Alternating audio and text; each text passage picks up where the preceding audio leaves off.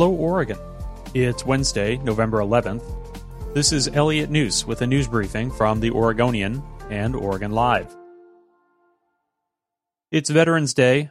Federal, state, and local government offices and courts will be closed. Many annual observances, including Portland's Veterans Day Parade in the Hollywood District, have been canceled due to the coronavirus. State health officials are sounding the alarm over surging coronavirus hospitalizations. The Oregon Health Authority on Tuesday reported active hospitalizations due to COVID 19 climbed to 285, a new high.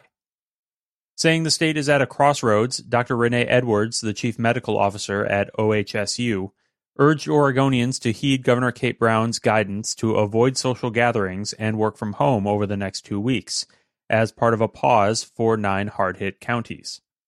But Edwards cautioned that even with those actions, it could take up to three weeks to curb a troubling trend of rising cases and hospitalizations. Hang in there, and even if we see the numbers still not quite going down yet, know that the actions you take today will have an impact on the numbers two weeks from now. Oregon has averaged 778 newly identified cases a day over the past week. 737 Oregonians have died of COVID 19.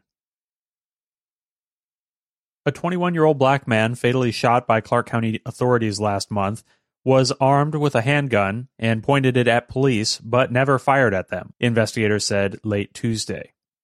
The latest revelations about the circumstances leading to the killing of Kevin E. Peterson Jr. of Camas contradict information included in a search warrant filed in Clark County District Court last week by a police detective. But investigators issued a statement Tuesday saying detectives do not have evidence that Peterson fired, and no 40 caliber casings were found at the scene. Police now say three deputies opened fire. The first told investigators that he fired his pistol as an armed Peterson moved toward an area where other law enforcement officers were located. After that, two more officers said they opened fire when Peterson turned and pointed his gun back at them. Five minutes after Peterson was shot, deputies approached the man behind a shield and rendered first aid. Peterson died at the scene. His death has led to tense demonstrations in Vancouver decrying the police killing of another black man, rattling many in the city, and raising questions about the circumstances leading up to the fatal shooting. Since mid September, the Oregon Health Authority has reported 85 cases of coronavirus linked to schools delivering in person classes.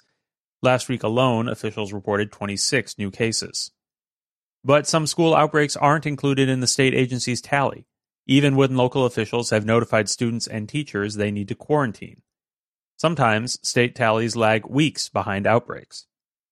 Oregon Health Authority officials say they're careful with their releases to maintain privacy for students and school staffers who contract the infectious disease.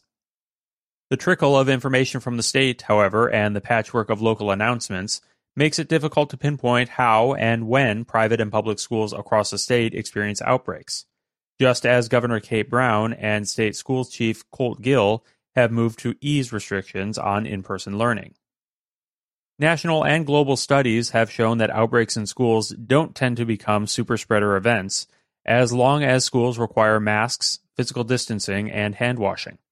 And state education officials had noted that distance learning has proven woefully inadequate for advancing students' education.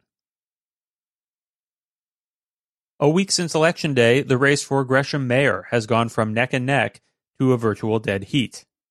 Just 77 votes separate Travis Stovall from Eddie Morales. The vote count will not be complete until November 23rd. There are about a thousand remaining votes to be tallied county-wide, according to election officials. There are also 558 challenged ballots out of Gresham that lack a matching signature, but which could be verified by the voter. Morales is hoping to close the gap, but Stovall said he's proceeding under the assumption that he's the mayor elect. Stovall said he looks forward to working with Morales, who will still be a member of the Gresham City Council even if he loses the mayoral race. A tornado briefly touched down in St. Helens on Tuesday, damaging at least three buildings. The National Weather Service office in Portland confirmed around 2 p.m. that the tornado had touched down, and asked anyone who has had property damage to let them know.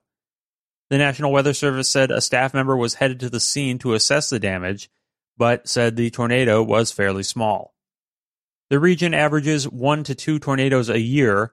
A weak tornado touched down in Damascus in June. Thanks for listening. You'll find more news at OregonLive.com, and you can subscribe to support our journalism at OregonLive.com slash pod support.